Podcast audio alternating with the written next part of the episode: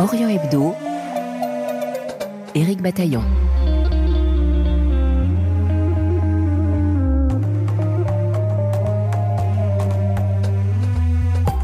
Alexandrie, entre les 4e siècles avant et 4e siècle après notre ère, la ville était la seconde plus importante de l'Empire romain.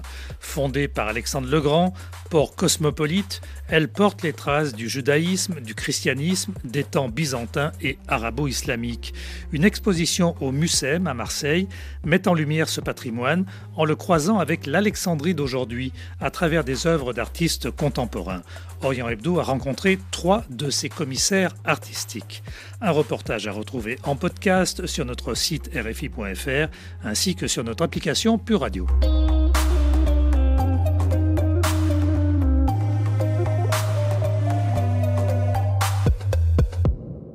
L'exposition du Mucem à Marseille, consacrée à la ville d'Alexandrie, présente des artefacts qui couvrent une période de huit siècles entre la fondation de la ville en 331 avant Jésus-Christ et l'avènement du christianisme en 381 de notre ère.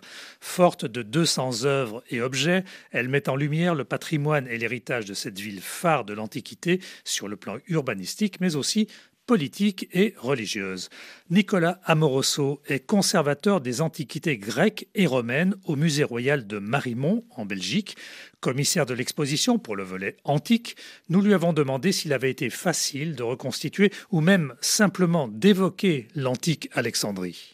Alors non, effectivement, c'est un grand défi pour nous, puisque si Alexandrie euh, évoque quantité de personnages historiques, Alexandre le Grand, Cléopâtre, quantité de monuments comme le phare, les palais royaux, eh bien tout ceci, ce qu'on en conserve comme traces, eh bien en réalité sont très peu de choses.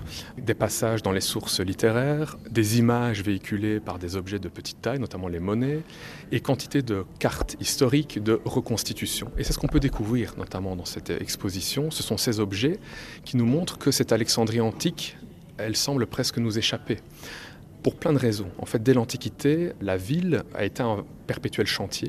Et surtout, elle a connu des perturbations, notamment des destructions euh, liées à un terrible tsunami qui a eu lieu en l'an 365 euh, après Jésus-Christ, qui a détruit une bonne partie de la ville. Le phénomène va continuer au début de l'époque médiévale, à tel point que quand on visite aujourd'hui Alexandrie, on voit que les anciens quartiers majeurs, les quartiers royaux, qui était le centre de la cité, eh bien ce centre a aujourd'hui été déplacé euh, à l'époque médiévale, l'époque ottomane, sur un bras, sur une bande de terre qui relie l'île de Pharos à la ville.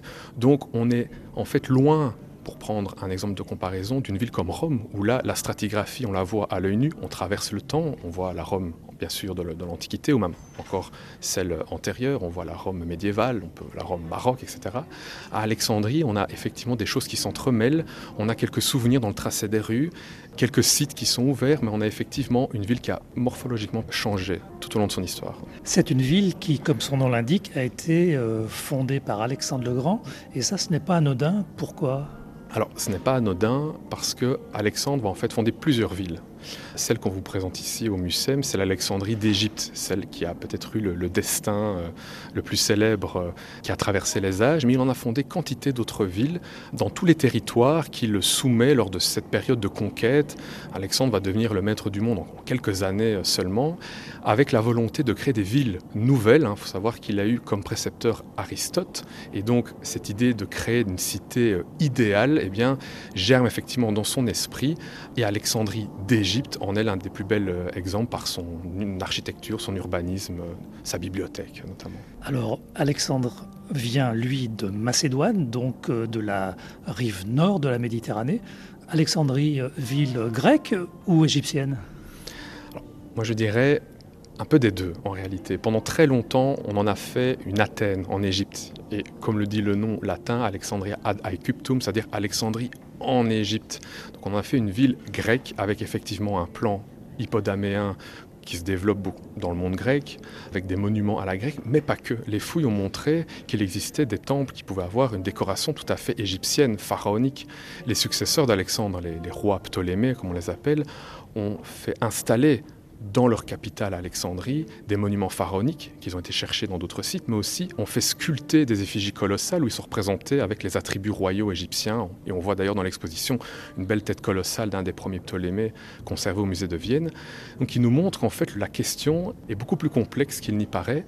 Effectivement, c'est une fondation grecque, mais qui va emprunter quantité d'objets, de monuments, d'idées aux cultures, bien sûr, pharaoniques égyptiennes, mais pas que. Et ça, c'est le rôle de la bibliothèque, puisqu'on y a collationné un peu tous les savoirs de l'Antiquité, aussi bien des textes juifs que des textes qui viennent du, Moyen, du Proche-Orient euh, notamment. Donc, euh, c'est une ville hybride en quelque sorte oui, on pourrait effectivement le dire, une ville euh, hybride comme l'était notamment, c'est ce qu'on montre dans l'exposition, ces dieux, ces divinités. les, les, Ptolémées vont créer un nouveau dieu qui vont appeler Sarapis, ou Serapis si vous préférez la forme latine, qui en fait est l'hellénisation d'un dieu égyptien qui s'appelait Osiris Apis à Memphis, l'ancienne capitale des pharaons, mais ils vont l'habiller à la grecque. C'est un dieu barbu qui coiffé d'un calatos, une corbeille qui sert à mesurer le grain. Et donc il est à la fois comme Osiris, parce que c'est un dieu des enfers, du monde des morts, mais en même temps un dieu de l'agriculture. Et là on pense bien sûr à la crue du Nil qui est effectivement lié aux humeurs du dieu Osiris. Et donc ça c'est l'exemple parfait justement de ces formes hybrides de divinité qui s'ancrent sur une base euh, pharaonique et qui permet en fait à une population entre guillemets aussi bien grecque qu'égyptienne de comprendre le rôle de ce dieu, sa fonction, le message qu'il véhicule. Et donc ils vont façonner comme ça une nouvelle famille avec euh, à côté de Sarapis la déesse Isis qui était bien connue des Égyptiens mais qui va s'helléniser, elle va être représentée avec les attributs euh, de Déméter par exemple, d'Aphrodite. Donc ça au niveau des divinités et, surtout dans les maisons d'Alexandrie, on retrouve ces petites terres cuites et on voit tout ce paysage religieux qui se dessine et qui se caractérise par des formes effectivement hybrides. Parmi les pièces que vous présentez dans cette exposition, certaines euh, seraient extrêmement intéressantes. Lesquelles précisément? Alors, il y en a une belle série en tout. Vous verrez 200 euh, œuvres dans, cette exposition, hein, dans un dialogue entre antiquité et époque contemporaine. Il y a notamment une bague qui, pour moi, est peut-être l'un des objets les plus emblématiques de l'exposition. Hein. C'est une bague en or euh, au nom de l'empereur romain Antonin le Pieux, au deuxième siècle après Jésus-Christ. Sauf que la titulature de l'empereur a été traduite en grec, et c'est cette traduction grecque qui a ensuite été inscrite en hiéroglyphes. Donc un objet qui fait un peu la synthèse de l'Alexandrie antique, donc une ville fondée par les Grecs en territoire égyptien et qui va devenir à l'époque romaine la deuxième port de la Méditerranée, après bien sûr Ostie et Rome. Un mot euh, sur l'exposition qui est divisée en cinq parties, je crois. Euh, pourquoi cinq parties et est-ce qu'il y a des choses emblématiques parmi ces parties? Tout à fait. L'idée était de raconter euh, une histoire. Et on commence par la, fondation d'Alexandrie, la fondation mythique, on évoque le personnage d'Alexandre le Grand, et puis on circule dans la ville, du moins de ce qu'on peut en restituer. Ça, c'est la première euh, section de l'exposition. Et ensuite, on voyage à travers le, pouvoir et les savoirs avec les Ptolémées, la bibliothèque. On passe ensuite au monde des dieux, hein, donc euh, pas uniquement les cultes euh, polythéistes, mais également le christianisme, dont Alexandrie était un des berceaux du christianisme, et également religion juive. Ensuite, on parle du monde des vivants, du monde des morts. Comment parler des Alexandrins aujourd'hui? Quelles sont les traces que nous ont laissées l'archéologie? Et enfin, on termine par le rayonnement d'Alexandrie, où là, on va voir comment des idées, des objets, des cultes, des œuvres sont partis d'Alexandrie et ont rayonné à travers toute la Méditerranée. Chacune de ces thématiques est abordée par des objets archéologiques auxquels répondent des œuvres d'art contemporaines qui permettent effectivement de nourrir la réflexion et de comprendre ce rapport entre un temps historique, l'histoire d'Alexandrie, et un temps qui est celui de, l'imaginaire, des fantasmes. Merci euh, Nicolas Moroso. Merci à vous, avec grand plaisir.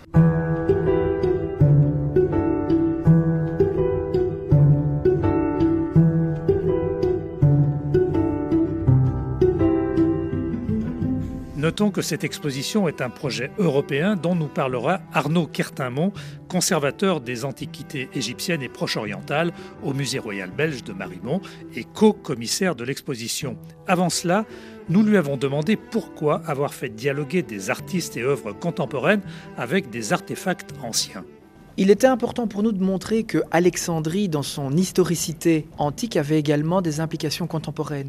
Et donc on a décidé d'associer à la fois œuvres archéologiques, mais aussi œuvres contemporaines, pour questionner le monde moderne et sur ce qu'Alexandrie a de contemporain dans notre imaginaire et dans la réalité. Dans votre exposition, vous pointez le doigt sur le caractère hybride d'Alexandrie. En quoi cette ville est-elle hybride, en tout cas à l'époque avant le début de ce millénaire?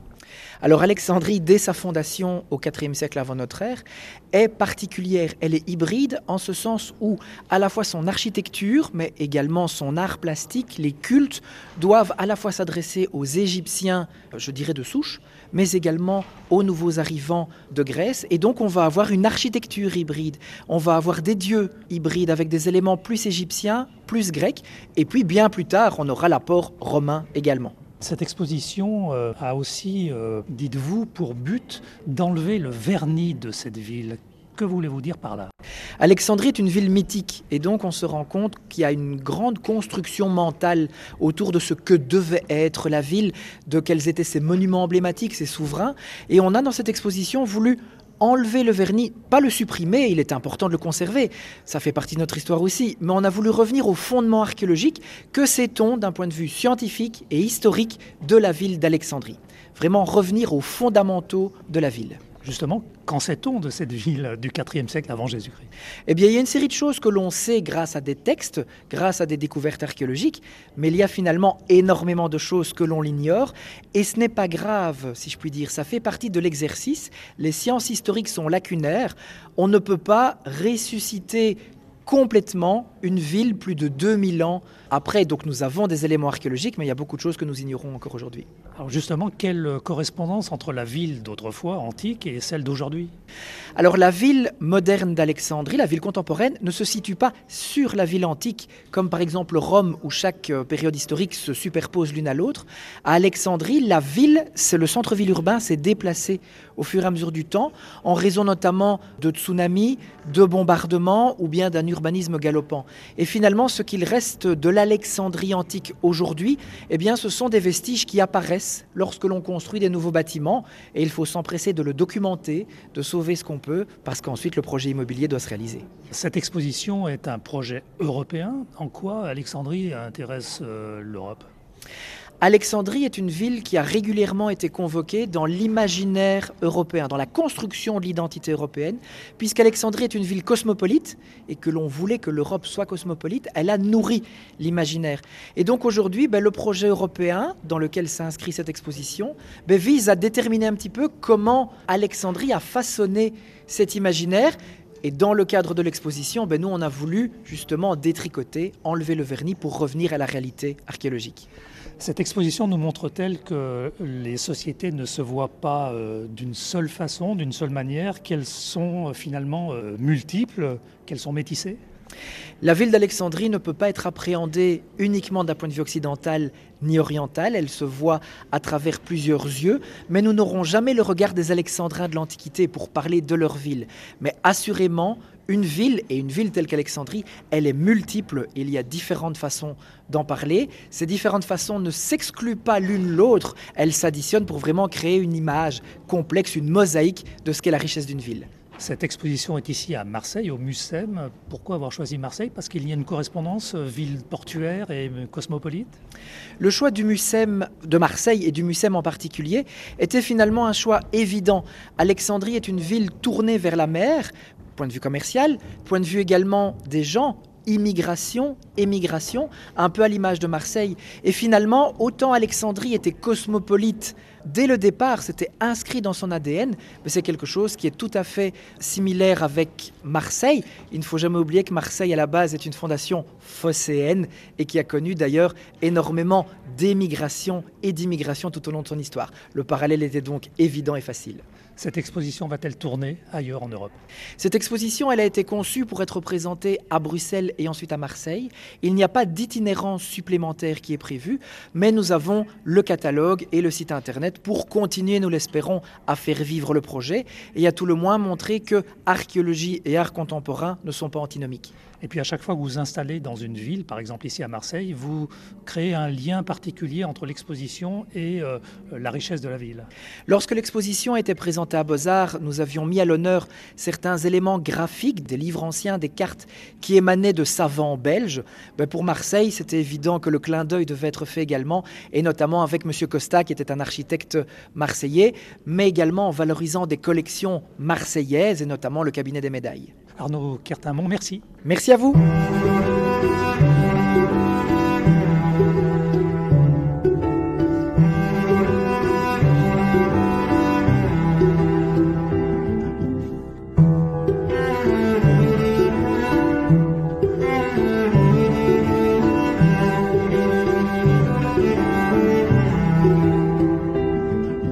Sarah Rifki est conseillère curatoriale et doctorante. Elle s'est occupée du volet contemporain de l'exposition.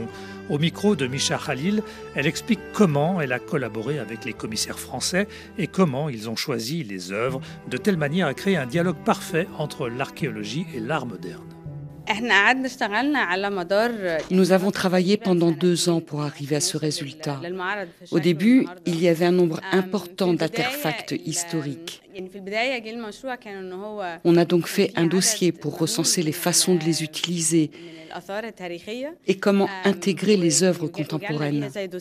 À la fin, nous avons décidé que ces dernières ne seraient pas sur Alexandrie ou en provenance d'Alexandrie, mais en lien imaginatif avec la ville, afin de créer un dialogue, c'est-à-dire comment créer une correspondance entre de l'ancien et du moderne, de sorte que le public se pose des questions en se demandant pourquoi cet objet est-il placé là Par exemple, parmi les objets exposés qui peuvent créer cette concordance, une œuvre de Hassan Khan, le twist, un travail abstrait qui pourtant reproduit partiellement l'ornement d'un garde-corps de balcon. Cet objet métallique évoque comment, quand une chose est extraite de son lieu d'origine, elle peut perdre les caractéristiques qui font qu'on peut la reconnaître. Pour moi, tous les objets de cette exposition viennent de temps différents et ils perdent beaucoup d'informations sur leur provenance d'origine. Et donc, en tant que public, nous avons besoin de toute notre imagination pour comprendre le sens de ces objets. Pour moi, c'est important. Souvent, les gens, quand ils regardent quelque chose, ils considèrent qu'il y a une compréhension immédiate, authentique. Mais il n'est pas nécessaire que cette compréhension soit juste.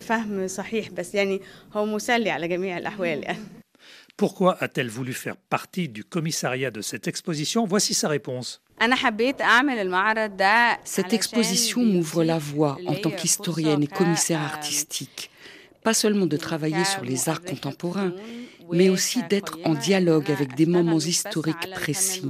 La seconde chose importante pour moi, c'est de travailler avec différents musées qui tous essayent d'avoir une vision d'Alexandrie et que l'Égypte ou une personne égyptienne puisse participer à ce travail qu'elle puisse prendre une position politique réelle au moment où survient un désaccord dans la présentation de l'exposition.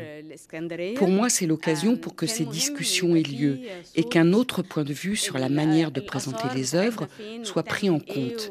Il fallait que l'on fasse partie de l'organisation. C'était important pour moi. Sarah Rifki avec la voix de Nathalie Laporte. Alexandrie, Futurs antérieurs, c'est une exposition au musée des civilisations de l'Europe et de la Méditerranée, le MUSEM à Marseille, jusqu'au 8 mai prochain. Et c'est un reportage réalisé conjointement avec euh, Micha Khalil de Monte Carlo Doualiya. Orient Hebdo, mise en onde et réalisation Mathias Golchani. On se retrouve avec plaisir samedi prochain. Prenez soin de vous.